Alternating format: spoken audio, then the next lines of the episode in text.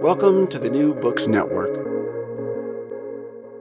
Welcome to New Books and Literary Studies. I am John Yargo, your host. As I learned from Hollis Robbins' monograph, Forms of Contention, Influence in the African-American Sonnet Tradition, there has been a long-standing skepticism of the sonnet form among Black writers and literary critics. Langston Hughes wrote that, quote, the Shakespearean sonnet would be no mold to express the life of Beale Street or Lenox Avenue, end quote. Ishmael Reed condemned sonneteering alongside ode writing as, quote, the feeble pluckings of musky gentlemen and slaves of the metronome, end quote. And yet African-American poets such as Terrance Hayes and Natasha Trethewey continue to contribute to a tradition of sonnet writing that includes Robert Hayden, Phyllis Wheatley, Rita Dove, Amiri Baraka, and James Carothers. Today's guest is Hollis Robbins, the author of Forms of Contention. Forms of Contention was published in 2020 through the University of Georgia Press. Hollis is the Dean of Humanities at the University of Utah. Previously, she served as Dean of Arts and Humanities at Sonoma State University, Professor of Humanities at the Peabody Institute at Johns Hopkins University, and Professor of English at Millsaps College, where I had the pleasure of studying with her as an undergraduate. Hollis is also the co-editor of a number of field-defining books, including the portable 19th century African-American women writers anthology from Penguin, the annotated Uncle Tom's Cabin from Norton, and the works of William Wells Brown from Oxford University Press. Forms of Contention test the premise that a literary form such as the sonnet can offer both opportunities for reimagining society and politics, and it can introduce new perils of constraint. This book captures the complexity and longevity of a vibrant tradition of Black poets taking up the sonnet form to explore race, liberation, enslavement, solidarity, and abolitionism. It also invites us to find new directions for the intersection of literary formalism and African American cultural studies. Welcome to the podcast, Hollis. Very glad to be here. It's good to see you again. My first question is, can you summarize for us the overall argument of Forms of Contention?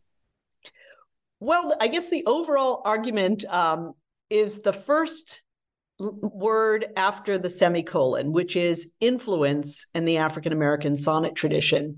And I started working on this project in 2008. It took me a very long time to get it published in book form. It was initially just about reclaiming and identifying the African-American sonnet tradition. And just saying, like, look, there's this long history of sonnet writing by African-American poets that at the time I published the book, there hadn't been a book length treatment of it. Now there's actually two, mine and another one by German scholar, Timo Müller.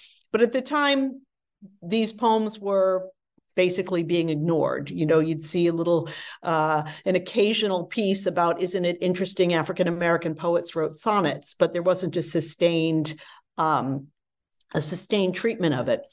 And as I started writing, and the first time I tried, sending this out to a publisher, the question is, well, what's your argument?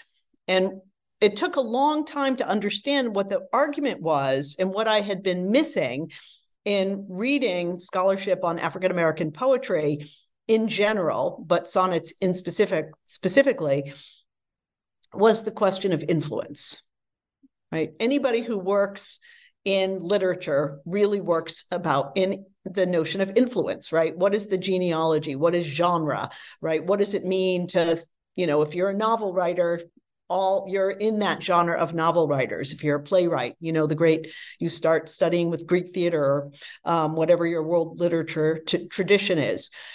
And it became clear to me, something I sort of understood but hadn't really articulated, that scholarship on influence on African-American poetry was always influence the ways that Black poets were either imitating, and this was always used negatively, or pushing back against white influence. but the history of how Black poets influenced each other I hadn't seen any scholarship on that. And when I decided to focus on this, since I'd been focusing on this, on the sonnet, it was a really good case study to see what we do in poetry generally, but hadn't been done in the Black poetic tradition, is to look at those streams of influence over time. I begin the book with a story of asking Natasha Trethewey, the great poet of the 21st century, about her use of the sonnet in her great book, Native Guard. And people always say, why are you using this European form? Why are you using this European form? And I called her out on it. And I said, look at this history of Black sonnet writers. And she said, you know what, you're right. For me, it wasn't a European form. I learned the sonnet form from Gwendolyn Brooks. So that finally we look at, and we've had a sort of recognition of, and a beginnings of, I like to think, a conversation about influence in Black poetry. I think that flows really well into my next question, which is one of the things I admired about Forms of Contention is how situated it is in discourse. The Trethewey story that you just mentioned. I think Nathaniel Mackie is a poet who's also discussed with you the themes and the ideas in the book. You discuss the history of the sonnet at poetry readings among critics and poets. You correspond with active poets thinking about influence. You follow poets and theorists as they respond, critique, and engage with each other. The ideas in the book emerge in discussion, dialogue, debate. The book has been out a couple of years. How has the conversation continued to grow around Forms of Contention since it was published? Well, it's a good question. And partly, it's been slow because it came out right at the middle of COVID. So, there wasn't a lot of book readings and invitations and things. And everybody, I think in a couple of cases, the book sat for a couple of years in somebody's mailroom because everybody stopped, going to campus and getting their mail. So I think there are people who are just now reading it. The most interesting responses that I'm seeing are not in Black poetry, though. They're in Shelley scholars, Byron scholars, Keats scholars, scholars of how British tradition has translated itself in American universities, who suddenly were like, oh, wait, I've left out the entire Black tradition, because they think of Black poetry as Langston Hughes, as modernist. So I think my book has been a real help to British 18th, 19th century British scholars, literature scholars, who don't know and hadn't been aware that there had been responses to the literature that these folks know in the Black community. So, not to put too fine a point about it, but, when everybody has been pressured, long overdue, to decolonize their syllabi and to be a little bit more capacious and diverse in questions of British and American poetics, to be able to teach African-American sonnets that were responding to Keats or responding to Shelley in a classroom has been very helpful. It's been sort of starter Black poetry for scholars of British literature who had not dipped into Black poetry. So that's been helpful. Before we get into the meat of the book, I want to talk to you about your research trajectory. Your dissertation was on bureaucracy in 19th century British literature, with chapters on the mail service in Dracula, the census, and Wordsworth's We Are Seven, and Dickens in the Circumlocution Office. Now you have shifted to work on African-American literature in the 19th and 20th centuries. Many of our listeners are at different stages of their academic journey. Maybe they're dissertation writers or early career professors. Maybe they're scholars who are intending to shift their research interest in a decidedly different direction. What advice would you give someone considering making a similar shift? Oh, well, I would give it the advice of don't do it. Stick to what Stick to what you do. I mean, I came to grad school late after I didn't get my PhD until 40. I had had a career in politics and bureaucracy. And so when I decided to go back and get my PhD, I was interested in what I was interested in, which is how is it that government functions that we're familiar with or that became familiar in the 19th century, like the post office or like the census, how is it that these external phenomenon manifested themselves in literature? So I was happily doing that. And Dickens, Charles Dickens, who's having another day today, I mean, he's really sort of newly popular, was writing about what was going on around him with new government offices and new bureaucracies. So, you know, it just seemed natural to read a lot of Dickens. And one day, I've told this story several times, I was getting the New Yorker magazine and waiting for my kids at the school bus. And Henry Louis Gates had found this narrative called The Bondswoman's Narrative, written, he thought, and the manuscript, it had been never published. He found it, he bought it at an auction. There really wasn't a lot of apparatus about this person, this author, Hannah Crafts, who had written this novel. And he published excerpts of it before it came out as a book in the New Yorker magazine. And he said, you know, she's a great writer. Look how she describes living in Washington, D.C. And the paragraph was, you know, gloom everywhere, gloom as it rolls over the Thames or something like that. And I'm reading this at the bus stop, waiting for my kids. And I was like, that's the second paragraph of Bleak House, fog everywhere, fog where it rolls over the Thames. And I'm like, oh my God, this is odd. So like the bus came, my kids leave. And I was like, wait a second, go inside, kids. I've got to figure out what's going on here. And there was a second excerpt that he has in the New Yorker where she had described the slave huts where she had lived in incredible squalor. And I'm reading this and I didn't have it memorized, but, you know, I pulled my copy of Bleak House off the shelf and I thumbed to the place where Dickens talks about the London slums, Tom All Alone's. And I realized that she, this author, was describing, using his language to describe the London's, to describe the slave huts. And nobody had noticed this in the New Yorker. And I had, worked there years ago. So I had some phone numbers and I called some people up. I'm like, you guys missed this in the New Yorker. And 10 minutes later, I was on the phone with Henry Louis Gates Jr., like the most important Black scholar in America. You know, I'm in my fourth year of a PhD program. And he said, I'm going to send you the manuscript. It's going to go to press in 2 weeks. I want you to tell me everything that you found that she's cribbed. And I did. I found that she had cribbed some Jane Eyre, some Walter Scott, some more Dickens. And, you know, he was like, I sent this manuscript around to every person writing about African-American literature in America, and nobody caught this. How is it that you caught it? And I'm like, because I'm studying Dickens. I'm not studying Black literature.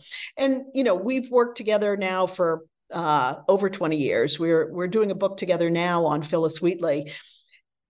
And what has become interesting about this, and, you know, my field has now become African-American literature, and it took me, as we have talked about, a long time to find a job, that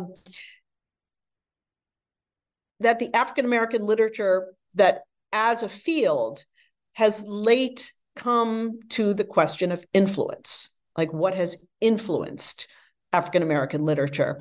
And this is a long and complex story that really begins in the 60s at a time of the Black Arts Movement. At the same time, the formation of Black Studies departments in universities, so that the creation of Black Studies and Black literature in universities came at a time where Amiri Baraka was insisting on deracinating the entire field from its roots, right? So that the curriculum started at a place that let us look at Black literature apart from its influences.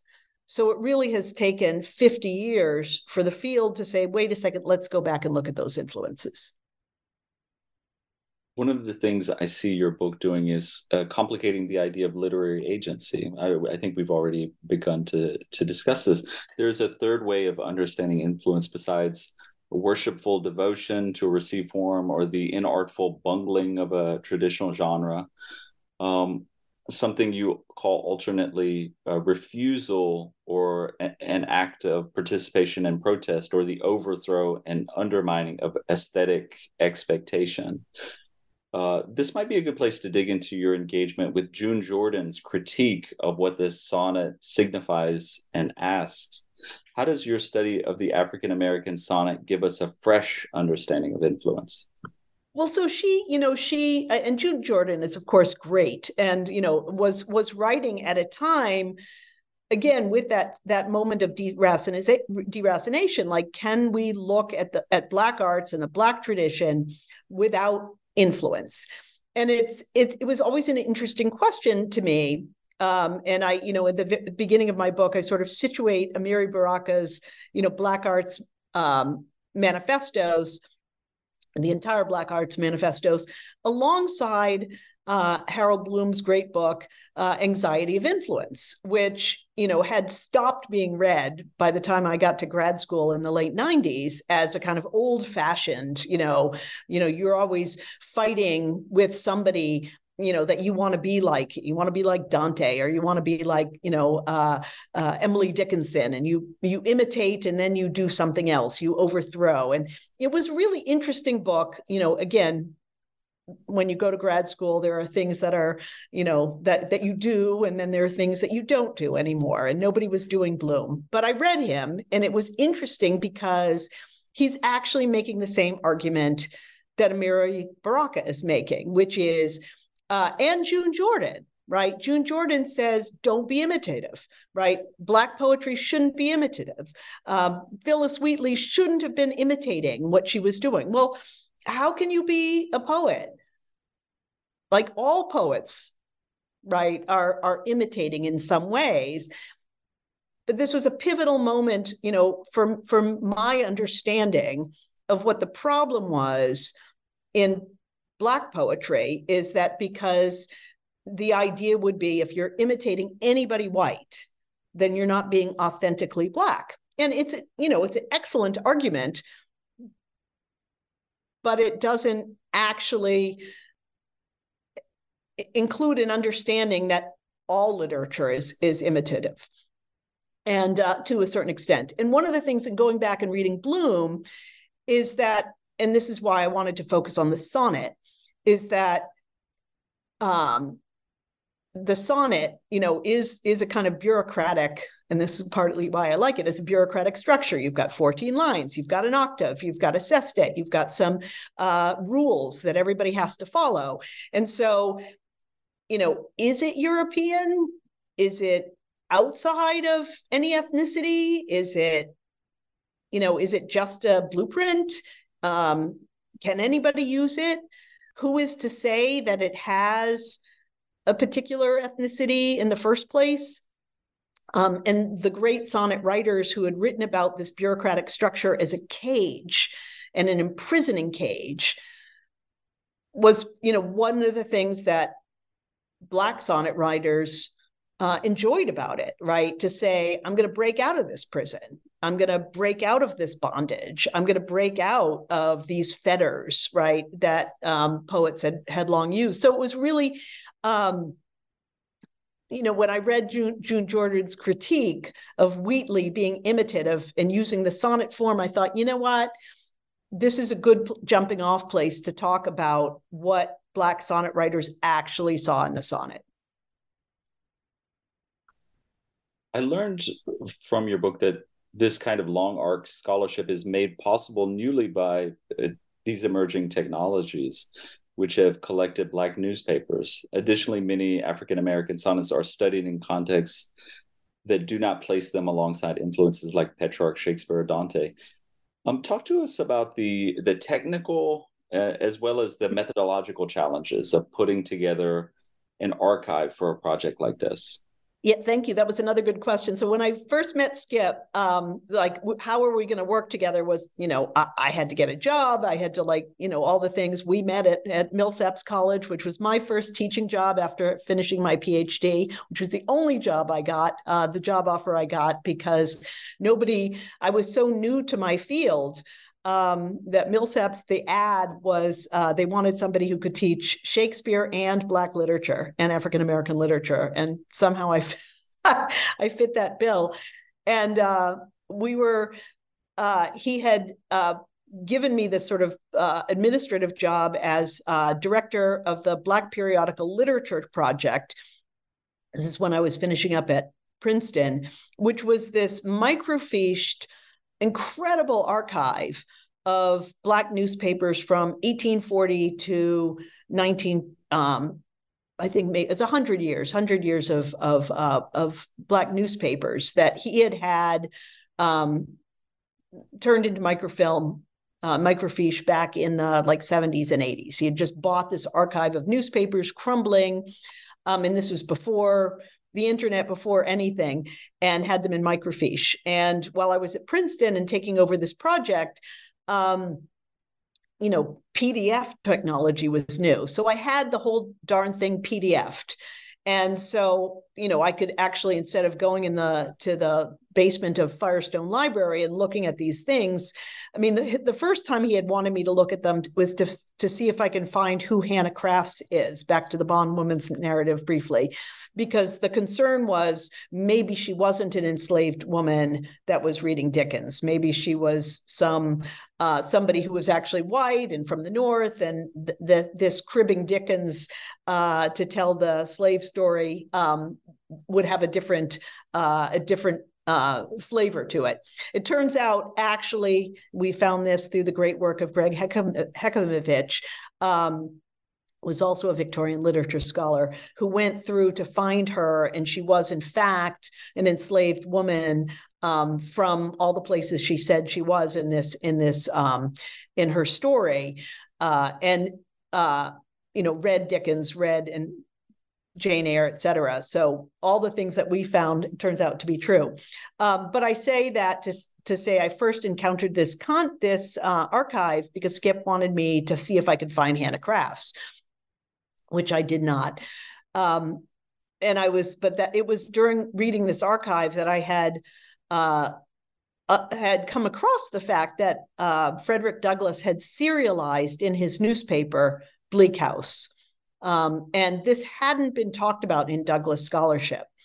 I had not known it. None of the Douglass scholars that I knew it, because they were reading Frederick Douglass's newspaper for certain things, and they were ignoring the back page where he was serializing Bleak House. So it was very interesting. Anyway, in the course of reading these newspapers, I kept coming across poetry, and I'd stop and read it, and I kept coming across sonnets. And so in the back of my mind, when I started thinking about this project, I thought, you know what, I've got all these newspapers. Let me go back and look to see how many of them are sonnets. And so many were. And part of the reason that so many of these were sonnets is they fit really well at the bottom of a column as a column, because they're narrow, they're square, right? And so if you're a newspaper editor or a journal editor and you've got some blank space, like, sonnets are awesome. Right. So part of the reason of the Black sonnet tradition is that because Black newspapers always needed little square poems to fit at the bottom of a column. So that was awesome. But I just started collecting them. And, you know, there were sonnets on King Tut. There were Black sonnets on boxers and boxing matches. There were sonnets on Edgar Allan Poe, like T. Thomas Fortune, like, wrote sonnets on Edgar Allan Poe. And these things had never been republished. And in fact, I have archives of them that, you know, when I was publishing my book, I thought I'd have a companion book of all of these sonnets. And they were like, nah, not yet. So, you know, eventually I'm going to do this, just hundreds of these, you know, some of them are bad, but, you know, to understand that a Black poet is writing sonnets on Keats, on all sorts of things, and on Chaucer. There is like a sonnet on Chaucer. I should find that and send that to you. So it was yes, that's the archive story. it also seems, and the Hannah Crafts story, I think, fits this as well. The virtues of having like a 180-degree perspective, not being so narrowly focused in on an archive or a field, and the benefits of that, right? Well, and I will give another shout out to my friend Gregg Hecimovich. So I was finishing up at Princeton. He was at East Carolina University. So when we were trying to figure out who Hannah Crafts there was a collection of letters from the family of somebody who had owned Hannah Crafts that she talks about in her book that were at East Carolina University, because the book takes place mostly in North Carolina. And I couldn't get down there. I had kids. I was finishing up things. So I called the English department there and I said, like, does anybody want to go over to the library and see if could you read these letters? And so Gregg, emailed me back and said, sure, I'm not doing anything. Like, that sounds interesting. And he's a Victorianist, right? He was a Victorian literature scholar. So he went over to the archives, and he just became fascinated with, mid-19th century American antebellum slave owning letters. And he said, this is actually more interesting than what I'm doing. And so I cited him at the end of my book with Skip Gates on In Search of Hannah Crafts. I said, at this moment of going to press, Gregg Hecimovich is looking to see whether the writer was part of this extended family. Anyway, 10 years later, he finds her. Like, he actually went through the archives, and he has made a career on Hannah Crafts. If you Google him, like, his entire career is on Hannah Crafts, which he wasn't expecting either, right? He wasn't expecting, being trained in a Victorianist, he would write the most important book on the first real work of fictionalized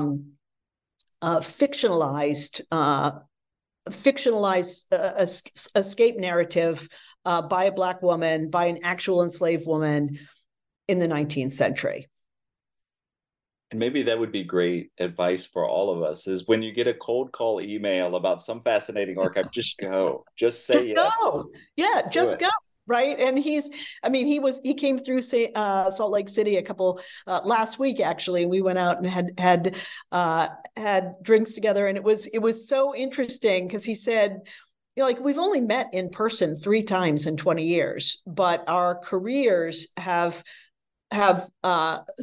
really hovered around her. Right. I find something in the New Yorker, I call up, he does something else. And, bringing a new work to scholarship and understanding, how it was, and again, her herself, how it is that this enslaved woman encountered Charles Dickens and helped her write a story of her life, is a story of influence.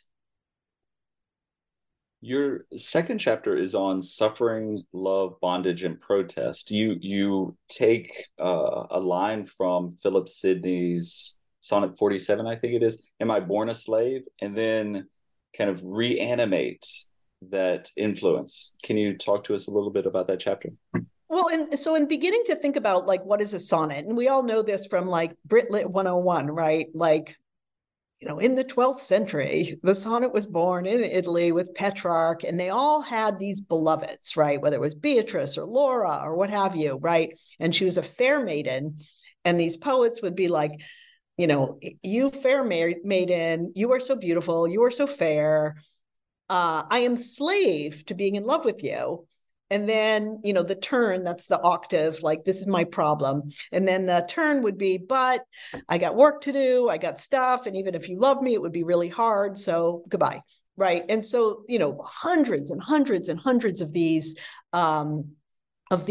sonnets were written. And in sort of returning to the sonnet roots, in thinking about, again, I didn't write this linearly. I started with this archive. I started with these questions. I just started, like, what is this? And going back, I was just like, oh, these sonnets are about slavery, right? Because everybody talked about being in love as being yoked as having fetters, as being enslaved. And then the Donne's holy sonnets were about being beaten up, right? And about survival and about what does it mean to love and being beaten up. And I kept thinking, OMG, this is, you know, the resonance is here. And at what point in time does enslavement go from metaphorical to literal? And how do we think about that? You know, and when the sonnet comes to America, especially in the 19th century when slavery is on everybody's mind, in literature classes, you know, do poets studying this notice, right, that they're talking about enslavement? And, you know, can you stay in the truly metaphorical at a moment where abolition is in the news? So, you know, I thread that through, and maybe this is a good time to read the Baugh poem. Oh, yes. Yeah, that would be wonderful. So Edward Baugh, who's this Jamaican poet that I had found, I don't remember where I first read this poem. You know, he's this Jamaican poet, and in the 1960s, a little bit before the Black Arts Movement, you know, he writes this sonnet that I'll read called There's a Brown Girl in the Ring, which is a popular Jamaican children's song that you can, you know, Google and see many versions of it. And you can tell when I read this that he is well-versed in the Petrarchan sonnet tradition of the fair maiden, right? And the notion of the blazon, right? The blazon is the sort of poetic tradition where you basically dissect somebody. Your eyebrows are like this, your mouth's like this, your neck's like this, right? And so he is writing a sonnet, and he does a bit of a blazon, but he's turning it on its head. He's like, I'm going to write this sonnet as a Black man writing to a Black woman, not an Italian poet, Italian lover to this fair maiden. So There's a Brown Girl in the Ring, 1965.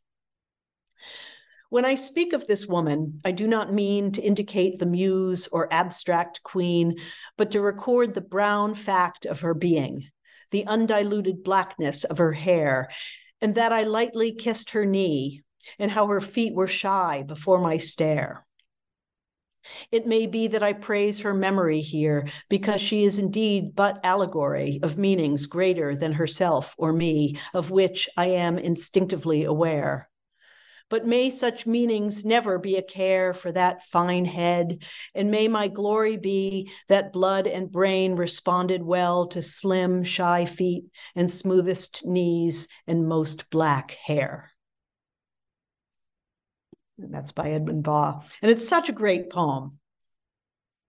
Yeah, what aspects of the poem really resonate with you?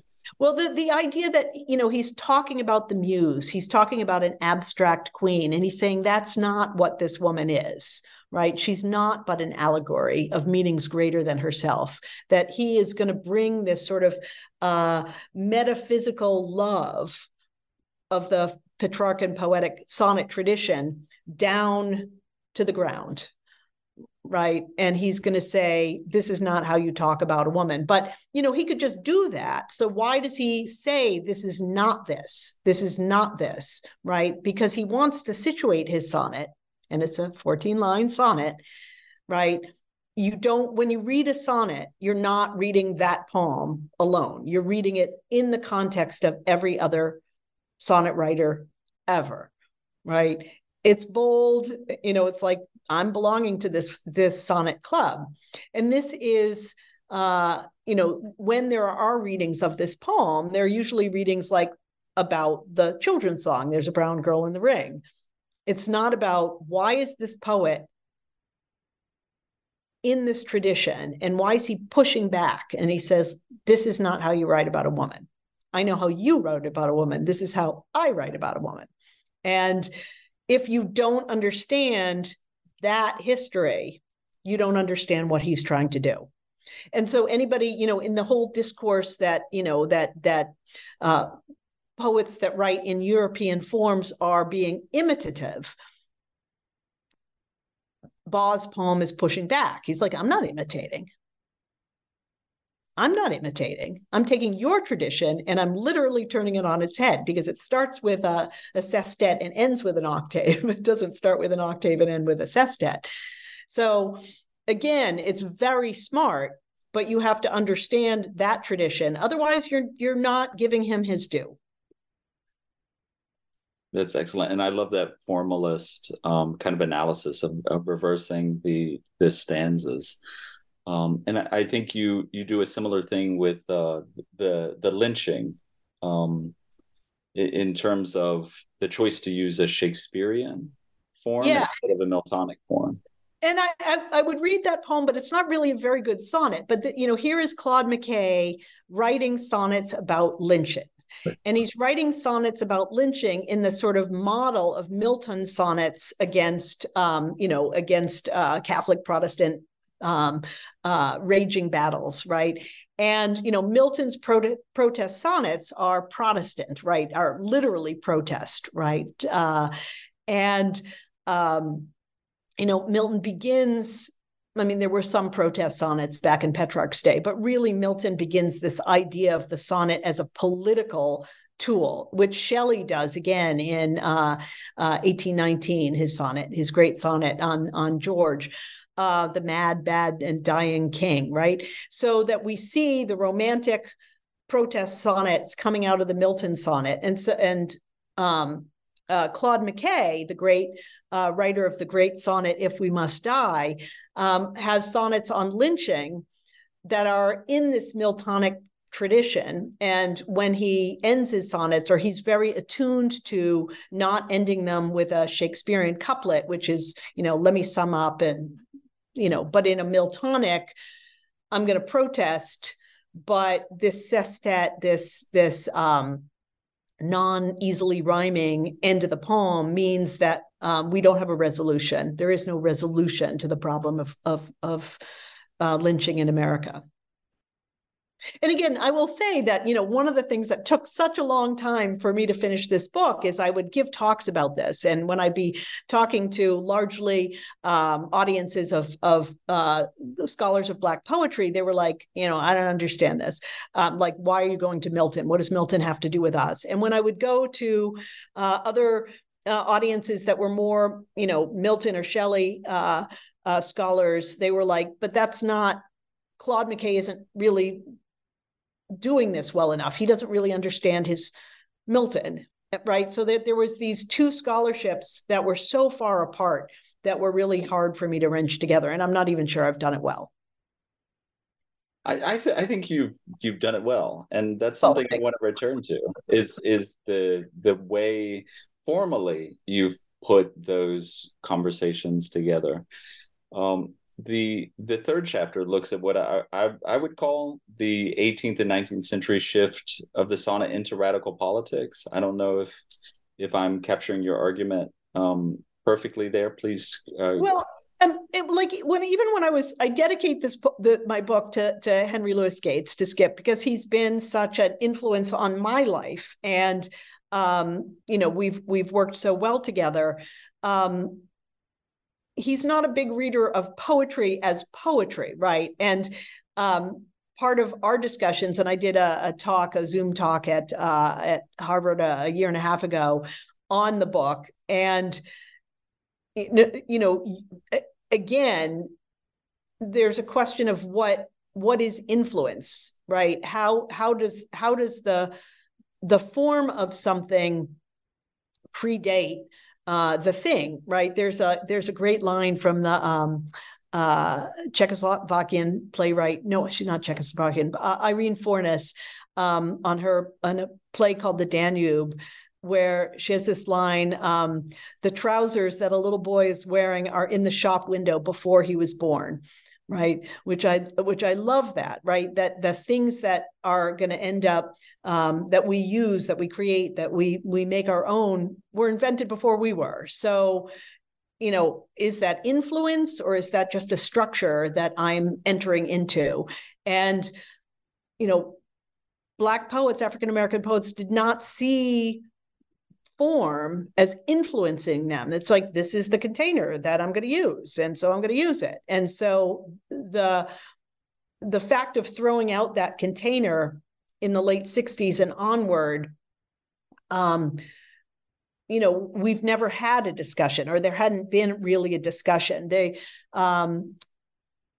Houston Baker, again, in the 70s and 80s, talked about early Black poets as, you know, Black content in white envelopes, right? That's what poetry was before the 1960s, Black content in white envelopes. And that was really a disservice to understanding what these poems were trying to do. Or he'd talk about formal poetry, Black formal poetry, as mastered masks, right? And you see how through Dunbar and others, the mask metaphor, which is very important, allows sort of the throwing out of poetry that they thought is not authentic, it's masked. And so it actually has been fun talking to Skip and sort of saying, look, this is what's going on here. Well, I love this investment in formalism, you know, formalist analysis. Has that always been a key feature of your practice? Well, it's, I mean, if you think about it as a bureaucracy, right? Like, you know, when you're addressing an envelope, if anybody still uses the actual mail, right? There's there's these forms that you follow, right? You know, even with your email or a signature line, right? There forms exist, and forms do structure and channel our communication in ways that, you know, I think asking, you know, at what point in time is the form overly influential, right? This is what network analysis is, et cetera.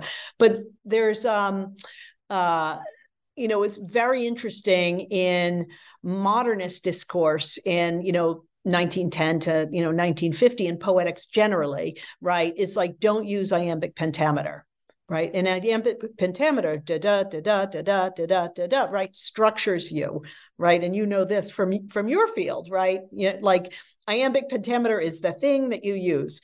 And in 19th century America, and that sort of late 19th century drive to educate the middle class, part of the reason that school children were asked to recite Shakespeare was to get, you know, was to get rid of regional accents, to get rid of regionalisms in speech patterns, and to get people to start speaking in, you know, in iambic pentameter. So very much in the 20th century, the modernist movement was not to write in iambic pentameter. And then there was a number of like Black theorists who were like, no, you need to write in trochees. So it's more like drum beats, right? There's just all this stuff on meter. And the sort of rejection of iambic pentameter in support of more tetrameter or blues, like, you know, the blues or the blues idioms, 4-3, 4-3 or 4-4, whatever, was another reason that sonnets were rejected, because they were iambic pentameter, which also doesn't lend itself to singing. I think one of the aspects of your book that's going to be really helpful are the charts throughout the book that catalog all of the sonnets that you've discovered. You sort of the late 19th century comes in for some disparagement in your book. Can you talk to us about the long 19th century? Robert Southey, even earlier Phyllis Wheatley, and then the late 19th century, maybe the nadir of the sonnet tradition.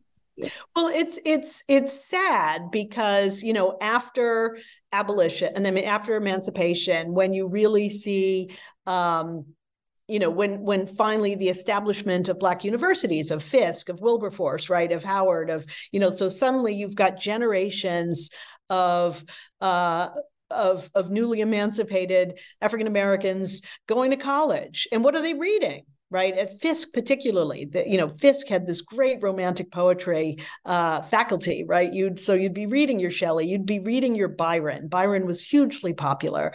You'd be reading your Shakespeare. Right. And so this new literary movement among, with Black newspapers, with Black reading groups, with African-American literary circles.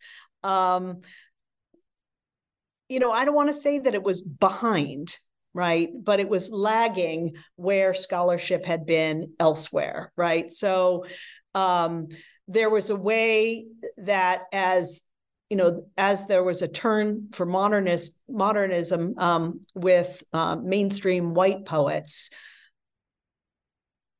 Black sonnets, Black writers were still, reading Shelley.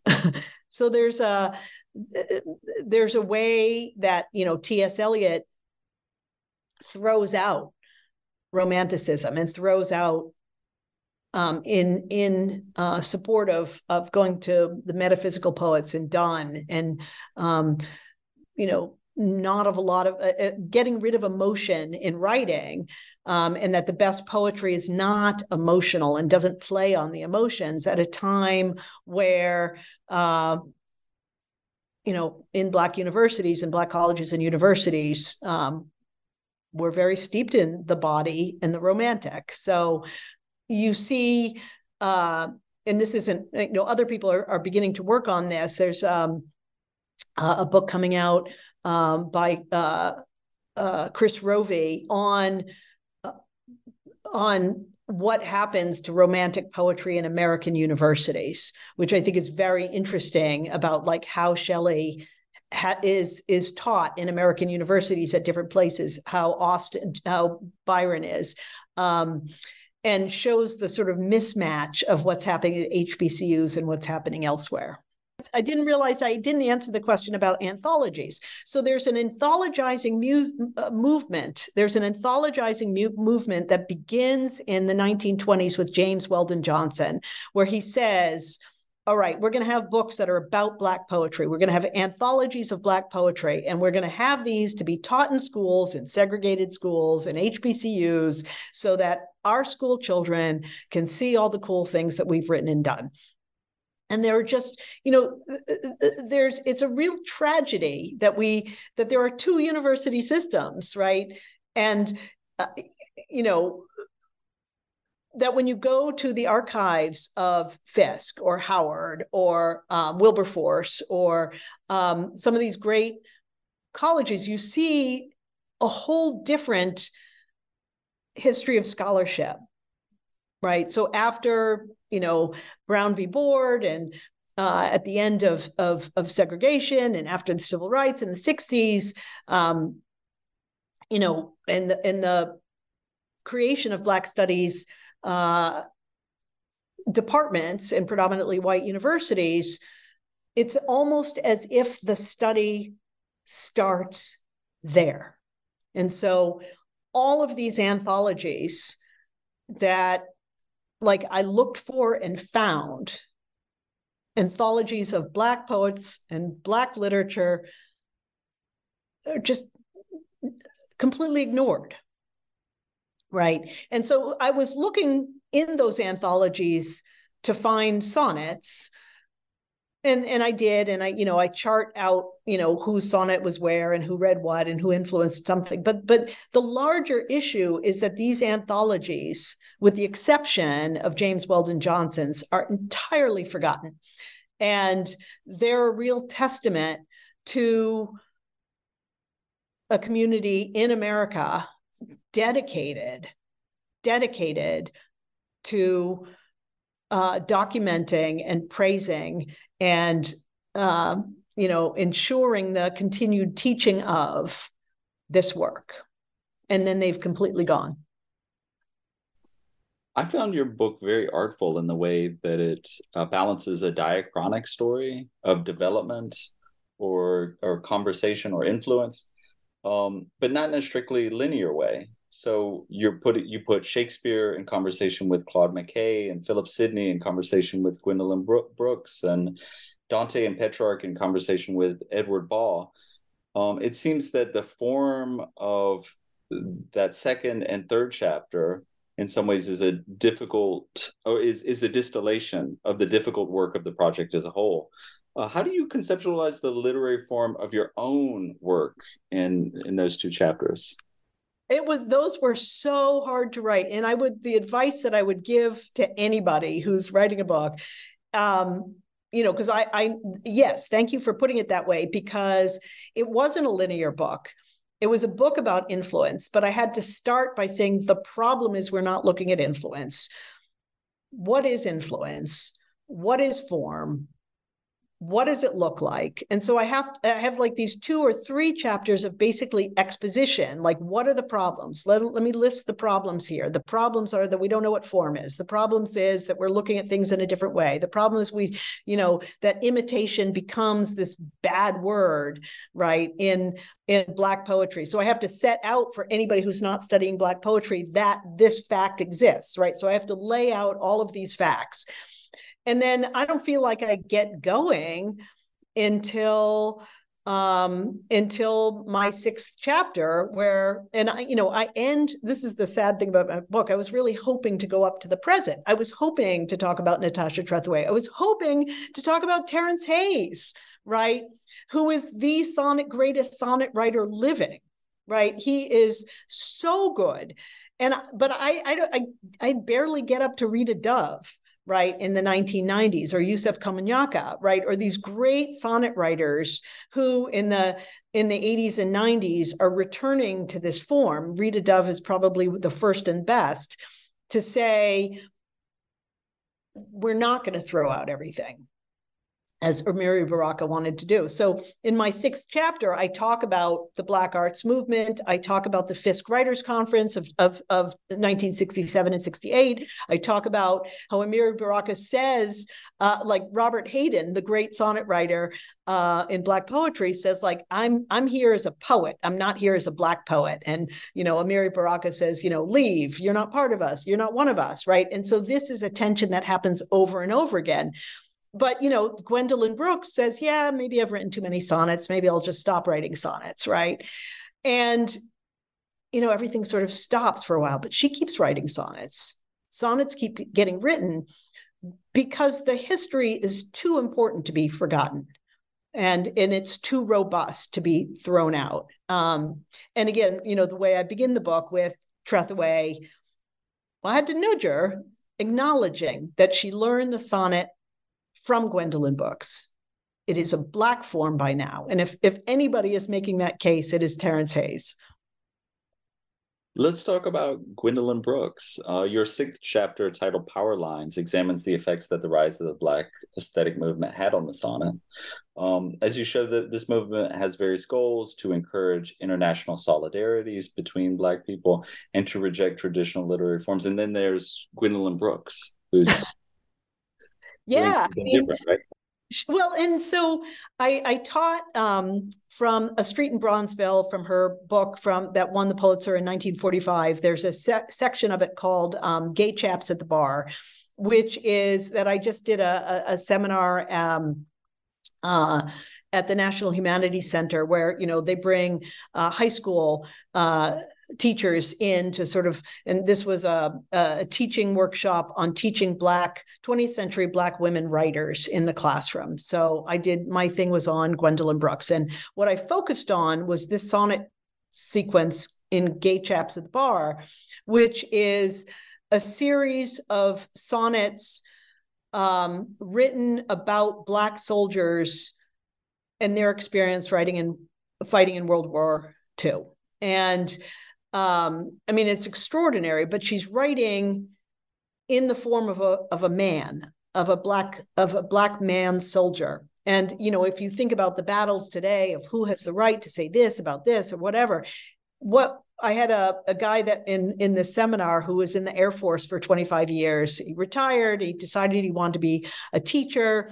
So, has started being a teacher and was so happy to come to this seminar and just dig into some of the works that he wanted to start teaching. And he was just fascinated, like, of Gwendolyn Brooks' boldness, not just that she's writing sonnets, but she's writing sonnets in the voice of a Black male soldier, right? Which, you know, talking about being battle scarred, talking about the trauma, talking about the inability to articulate what it was to be at war and segregation, and to leave one war and come home to America to another segregation war. And he said, you just couldn't do this today, right? A woman can't do this today. And she did this. And the fact that it was a sonnet was like the least bold thing about that. But she used the sonnet form to be sort of conservative about putting her work and this work about military in the context of the larger poetic tradition. Anyway, it was just horrible what Baraka trying to say, no, you shouldn't be using this form anymore. Hollis, I think you're going to read an Amiri Baraka poem. Well, one of the sort of startling things and you know, reading this moment in the 60s, and Amiri Baraka, who's a fantastic poet, his place in it, you know, I started, you know, reading his work to say, like, I bet you wrote a sonnet. I bet you wrote a sonnet. In fact, he's written two. And now they don't look like sonnets. They're kind of raggedy. But I'm going to read one that's called Epistrophe for Yodo. I think it's from 1961, so it's you know, a little bit before. But when I read it, you will hear some of the sort of key words from the Petrarchan and Shakespearean tradition, which is like the sun, which is, you know, the beautiful fair maiden, which is about walls and buildings and towers, right? Because the idea is the fair maiden is in the tower and you can't get her, and yet, but it's okay because you're not really sure you want her and your life's a mess, blah, blah, blah. So when you think about that tradition, when I read this poem, you'll realize he's in this tradition. He just doesn't want to admit it. Okay, Epistrophe. It's such a static reference, looking out the window all the time, the eye's limits, on good days, the sun. And what you see here in New York, walls and buildings, or in the hidden gardens of opulent queens, profusion, endless stretches of leisure. It's like being chained to some dead actress, and she keeps trying to tell you something horribly maudlin, e.g., the leaves are flat and motionless. What I know of the mind seems to end here, just outside my face. I wish some weird-looking animal would come along. And it's, you know, it's got 14 lines, right? It's got allusions to the towers and walls and windows and the sun. And there's that great line, right? It's like being chained to some dead actress. And to me, that is in some ways the condition of sonnet writers, right? You're being chained, right? And that the idea of bondage and chains and prisons comes up all the time in sonnets. You're chained. And the sort of dead actress, right, is this image of this beautiful woman. And you're chained to this form. And I should say, this is male sonnet writing tradition, right? And Gwendolyn Brooks and Natasha Trethewey push back on that a little, but it's, you know, he is engaging with that tradition in a 14-line poem, whether you like it or not. So, you know, it's too helpful a tradition for poets to toss out. That's wonderful. And for readers who don't have it in front of them, the lines go, it's like being chained to some dead actress, semicolon, and she keeps trying to tell you something horribly maudlin, e.g., and then there's, in quotation marks, the leaves are flat and motionless. So that seems like an interesting way of voicing, needing to voice the cliche, you know, right. Like the poem chooses to eternalize the thing that it's saying is maudlin and boring and tried, you know. And that those final two lines, that's a wonderful way to end a poem. I wish some weird looking animal would come along. Right. It's so interesting. And I'm looking here to the poem, to Keats's poem, where he actually talks, he says, to these dead leaves, I no longer want to be chained, right? Which is how Keats talks about breaking, if by dull rhymes our English must be chained, right? Where he talks about this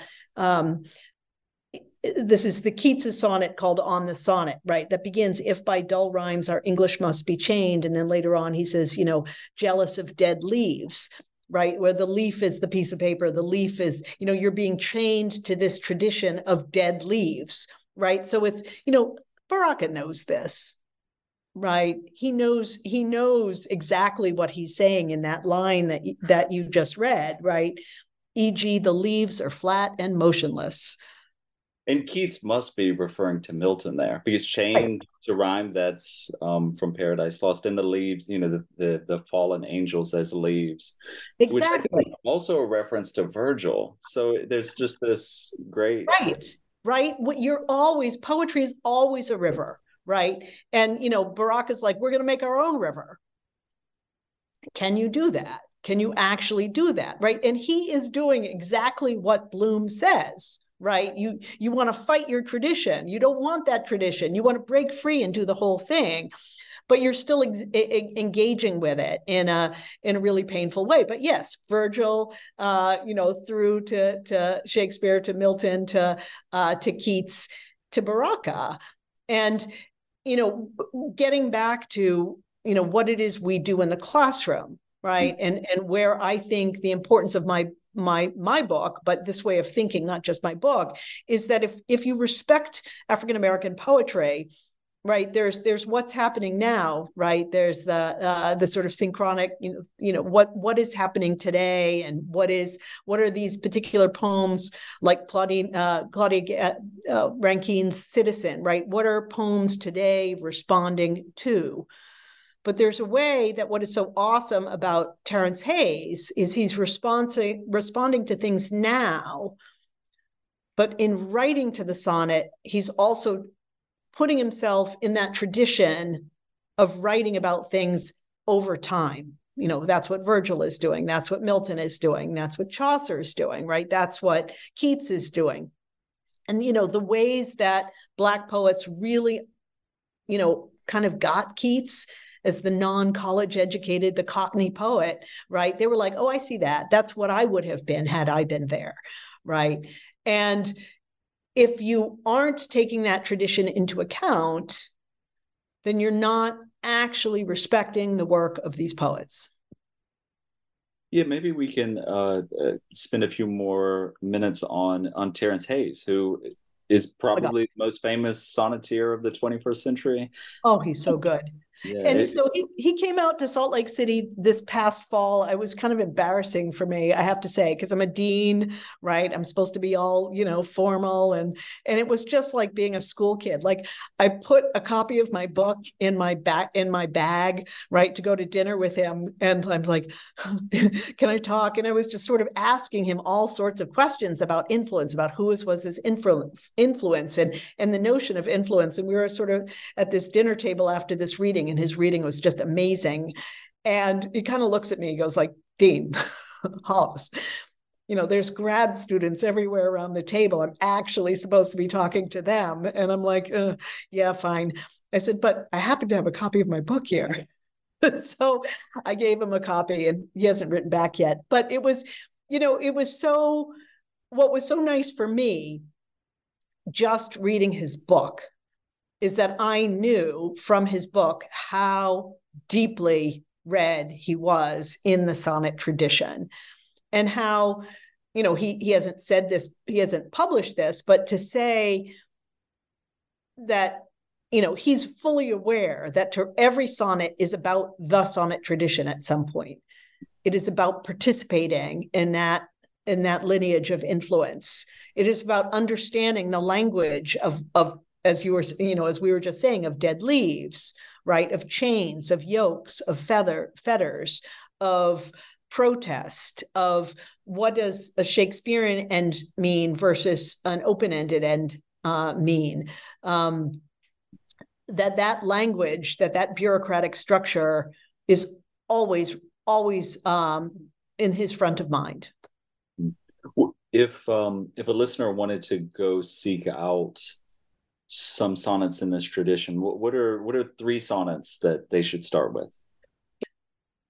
We haven't talked about Paul Dunbar, so let me just quickly say Paul Dunbar's great sonnet, Robert Gould Shaw, is just an extraordinary work. And Paul Dunbar has had such a bad reputation in the academy because so much of his work is dialect. And, James Weldon Johnson in his first book of, of African-American literature, the first anthology, sort of said like Paul Dunbar's great, but all of this minstrelsy, dialect work, it's embarrassing. We kind of have to stop, right? So, he's been kind of thrown out. Jean Jarrett has a great new biography out on Paul Dunbar that is brilliant.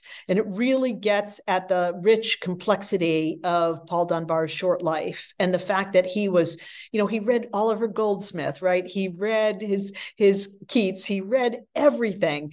And like, he's got this poem called The Deserted Plantation, which is, the deserted, what's it called? The Goldsmith poem, The Deserted Village, right?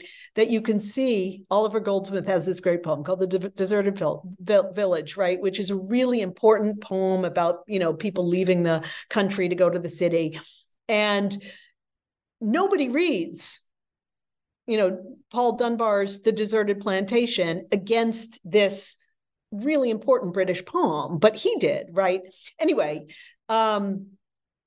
we have the letters that Paul Dunbar wrote to his wife, Alice Moore Dunbar Nelson, at the time that he was really writing a lot of poetry, where he'd talk about, I'm writing some dialect poem and I'm going to balance it with a sonnet. And then I'm going to write some more dialect poems. And he talked about his poetic craft and what he was trying to do. And this poem, do you want me to read this one? That'd be great. Yeah.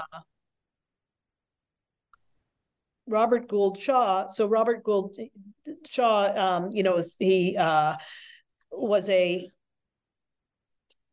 to read Douglass. Okay. I'm going to read Douglass because you will note the Miltonic influences here, right? So he decides he's going to actually take the sonnet form of Milton, of Wordsworth, of this great tradition, and he's going to write about. So this Dunbar's poem on Douglass is Milton's sonnet on, Wordsworth's sonnet on Milton, right? So it's this is from 1895, I think. Okay. Ah, Douglass, we have fallen on evil days, such days as thou, not even thou didst know, when thee, the eyes of that harsh long ago saw salient at the cross of deviant ways, and all the country heard thee with amaze. Not ended then, the passionate ebb and flow, the awful tide that battled to and fro, we ride amid a tempest of dispraise. Now, when the waves of swift dissension swarm, and honor, the strong pilot, lieth stark. Oh, for thy voice, high-sounding o'er the storm, for thy strong arm to guide the shivering bark, the blast-defying power of thy form, to give us comfort through the lonely dark. So he's writing this at a moment like, emancipation, the end of the Civil War, everything's great. And then Reconstruction ends and the rise of lynching in the last decade of the 20th century. And here's Dunbar saying, we need you, Douglass, right? Ah, Douglass, we have fallen on evil days. And the first line echoes the apostrophe to Milton in William Wordsworth's sonnet, London 1812, right? Milton, thou shouldst be living at this hour, right? And this fallen on evil days is from Milton's Paradise Lost, right? So what we see with this poem is Dunbar situating Black literature and Black heroes in this larger tradition of poetry and the work of poetry, and saying, these are the voices we hear right now. These are the voices that we need to put central in our poetry. And he's using this in this form. And so when he's criticized in his Dunbar, I mean, for his dialect poems, you know, he's criticized for, you know, doing this, you know, this form that and nobody reads dialect poems for influence, for allusion, and they're so rich, right? His dialect poems are full of Shakespearean influences, right? And allusions. But here, again, like with Baugh, and there's Brown Girl in the Ring, he is not imitating. He's saying, I'm going to use this for my purposes. This is about us. This isn't imitative. This is not Black content in a white envelope. This is using this envelope for what I want to do. And Dunbar's so awesome at that. Excellent. I think you still owe us two more poems. All right. I'm going to do at least one more, which is to follow that, which is Robert Hayden's sonnet on Douglass, right? Which is just an extraordinary poem, and I'm hoping I can read it well the first time through. But Hayden knows Douglass's poem. I mean, Dunbar's poem to Douglass. So, and this is what I mean about Black poetry not being read well enough for influence, right? That Hayden is not reacting to the civil rights movement or this or that. I mean, he is, but he's reacting. He's also situating his poem as a sonnet. And by the way, I should say, Hayden studied with Auden in Michigan, right? And like he, you know, they were friends, they knew each other, right? And he understood some of the, you know, the work of what Auden's doing. So he's using that Auden's great influence to write this poem that is actually calling back to Dunbar's poem, which was probably completely forgotten at the time. Okay, so let me see if I can actually read this poem first tries. It's so awesome. Frederick Douglass, and it's from 1947.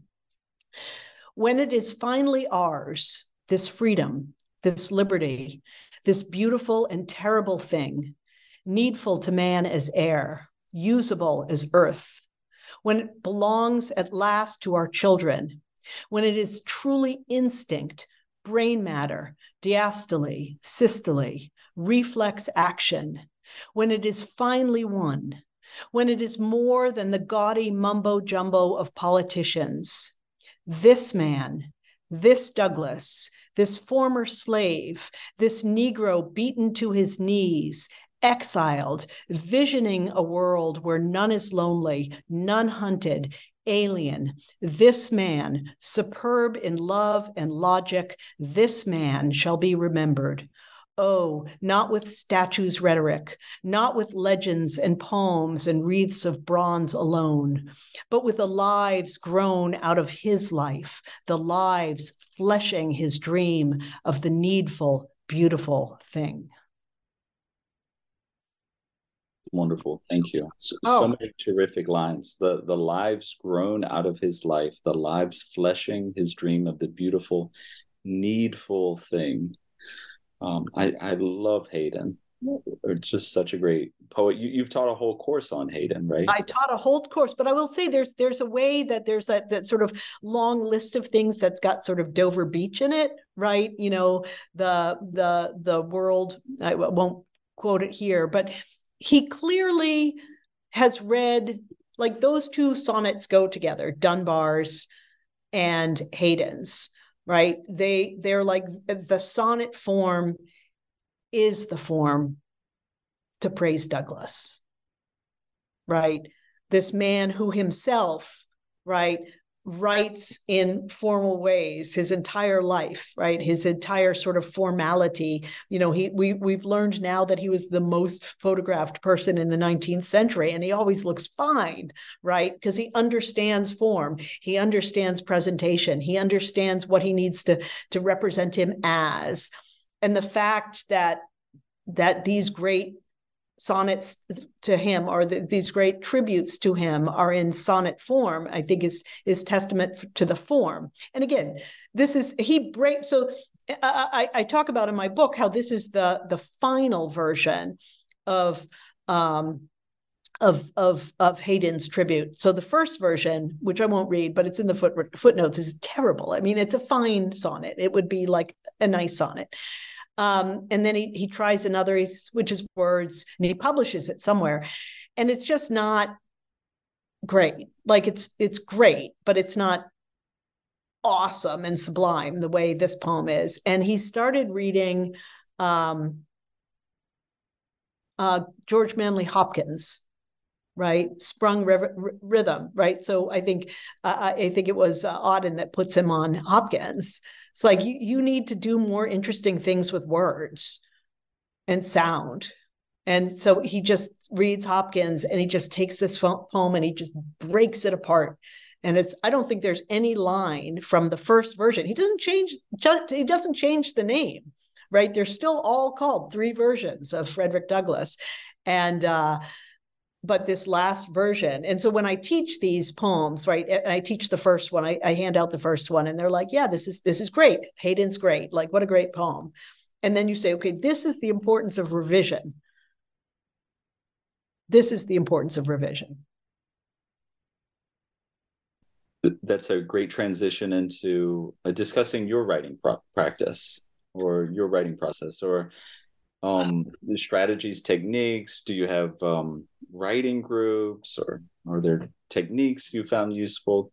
Well, it's funny because my acknowledgments page is almost as long as pages are almost as long as the book, because I gave that first chapter like to just 1 million different people to read. And seriously, I mean, that first chapter where I sort of set out the argument, just give your chapters to everybody. I just, and I'd get little things back. And then this second chapter, which is on the history of the sonnet and the way Black poets reacted to it, I gave that to every Italian sonnet scholar I know, who are like, you're reading this one wrong, or you're reading Petrarch wrong, or you're reading Michelangelo's sonnet wrong, or you're reading Donne wrong, or this is, not understanding what I was trying to do, but I wanted to get everything right. And so those two just took 10 years. Everything else, by the time I got those two things down and understood that I was working in a place where there wasn't a lot of scholarship. Again, I would give people chapters. People would just say, I don't understand this. This isn't making sense to me. I would refine. I sent it to my publisher. So the great Walter Biggins, who's now at Penn Press, was my editor was the acquiring editor at University of Georgia Press. And he was fantastic. So, and he was so with me in this project in 2014, 15. He said, I love this. Nobody's doing this. Let me send it out. So reader A would be like, this is the best thing. We need this. She's got to write this right now. Give her an advance. And reader B was like, what is this? I have no idea. It's just a list of poems. Who cares? Right. And so he was like, just keep writing. And so I gave him the entire manuscript. He sent it out again. A different reader one, who's like, oh my God, publish this tomorrow. This is like the most important book ever. And reader two was like, this doesn't make any sense. Different reader two, like, I don't understand what's going on here. It's just a list of sonnets and I don't see the argument. It was at that point in time, actually. So this was 2019. And Walter said, you got one more chance. So I said, and that's when I changed the title to Forms of Contention, Influence in the African-American Sonnet Tradition. And I went back and I rewrote the entire book for influence. not rewrote, but I like recast the argument. So he sent it out to one more reader, and the reader wrote back and he says, oh my God, this is really interesting. Publish it. So finally. And I will say something else as advice. So when you're doing permissions, right, you know, you have like fair use is X amount of work from a poem. And so you don't always have to pay, you know, your copyright permissions. But because a sonnet is 14 lines, and my point was the sonnet, I couldn't, there are no excerpts from sonnets here. So it meant that the dollar amount for the 19th or the 20th century after 1927 that I had to pay for permissions was huge. I mean, I probably $4,000. Now, like I paid $1,000 to Gwendolyn Brooks' estate alone. I'm glad to do it, right? You know, why not? But it is expensive quoting a whole poem. So my advice to anybody, don't pick the sonnet, pick a ballad, and you can do this. But if you believe in paying poets for what they do and you're working on sonnets, be prepared to spend thousands of dollars in permissions fees. It's interesting to go back to what you were saying about that keyword influence. So what you're kind of saying is like, if you have like a nail that the architecture can hang on, for some readers, that's going to resonate more effectively. Yeah. Well, one of the things, there's a poet, for example, we haven't talked about called Marcus Christian, who's a really interesting poet out of Louisiana, who, you know, was working. I mean, he's a good, solid poet, wrote a lot of sonnets, and he sort of pushed back against Claude McKay. The two of them were sort of rivals in a way, but Claude McKay, of course, got very big. And they went back and forth on, a lot of poets were just like, I'm getting out of Dodge. I'm getting out of the plantation business. I'm not writing about that anymore. And Marcus Christian is like, this is our life, right? This is, I like thinking about growing. I want to keep talking about plowing and the ways that the South and harvest is part of my pastoral history, right?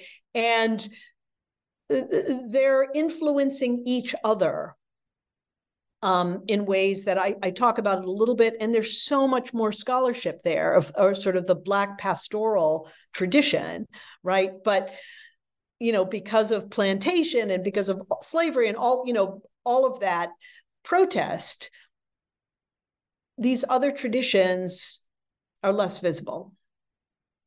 And, there's a way... there's a way, like with Dunbar in the deserted plantation, where he's seeing those traditions, right? Where he, at the beginning of the century, so like 1903, he's from Ohio, from Dayton. He's not from the South. He goes touring through the South, and he sees this sort of deserted things, and he sees this history, and he sees, because he spent more time in England, right? He sees a whole different view. And there isn't enough conversation about that literary, like his literary framing or the way we frame this literature. So what happens, like he goes down, is it Hampton? I'm forgetting the college that he goes to that has a photography club, right? And they say, we want you to republish the books, but with some photography we have of things like deserted plantations and about, poverty. You know what it looks like in Mississippi, that there are places in Mississippi that could be 1860. Right? And the problem is when he republishes his poems with actual photographs, then that all literary allusion is lost. You can't read for literary allusion when you actually have a picture of a deserted plantation and young children playing there, right? And so he didn't do his. I mean, it's just a whole different history. I'm going to ask you to contradict what you just said a few minutes ago, which was, if you hadn't written a book about the sonnet, is there another literary form for people searching for dissertation topics. Maybe you can throw them a lifeline here.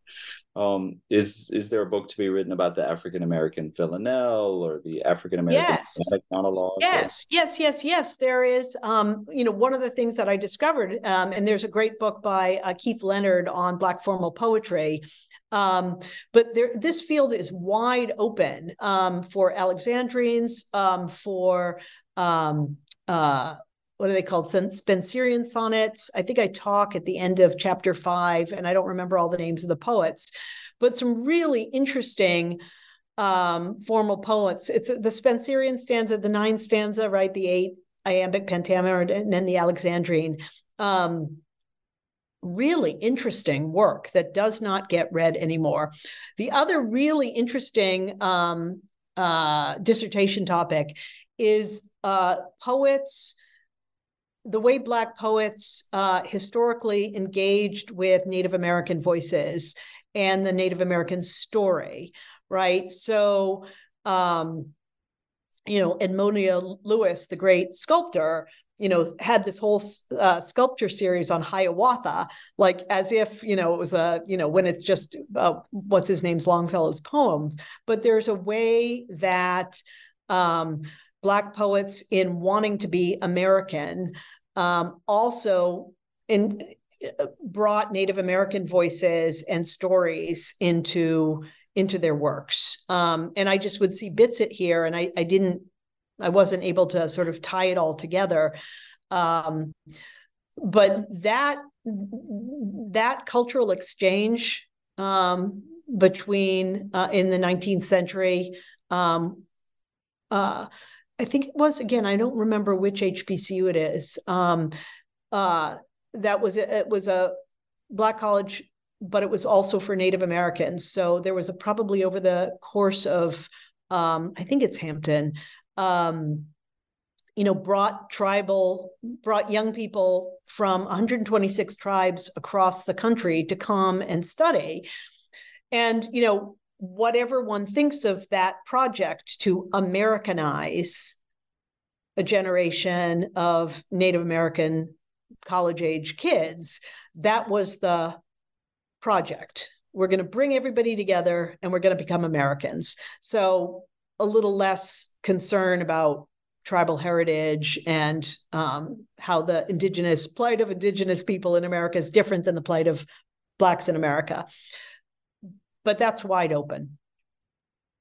Let's speak that into existence. Let's encourage somebody to take that project. Please. Yeah. No, it's so interesting. So what are you working on now?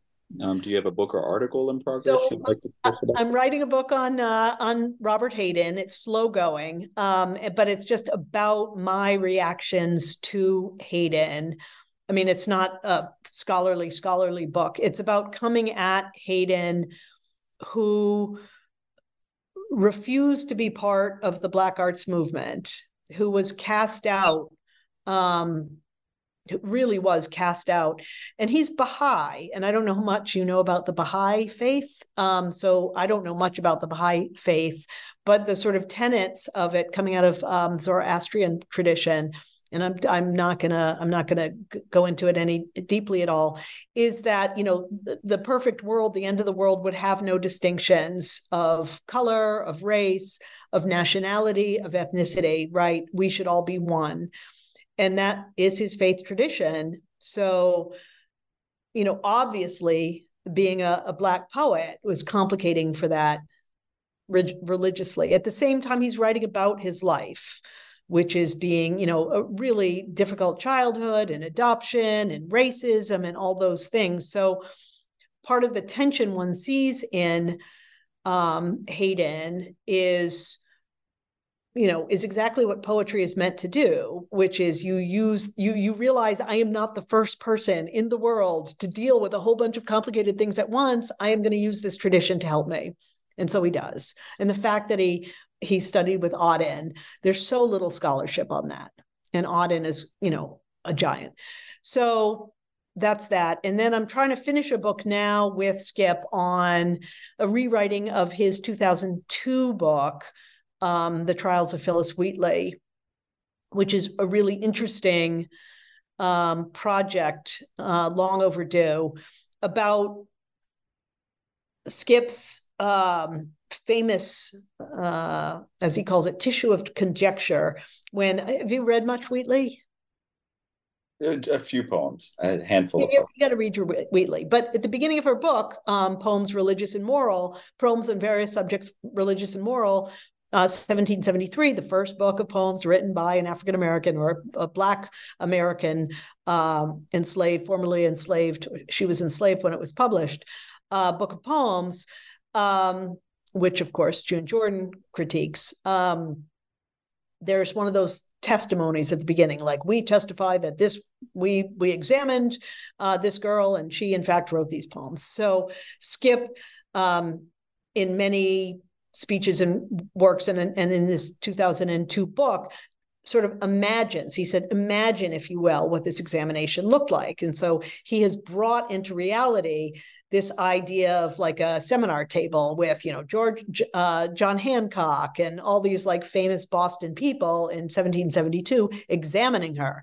What are the questions they would have asked? What would have needed to be the case for all these august 18 people to say, yeah, she wrote it?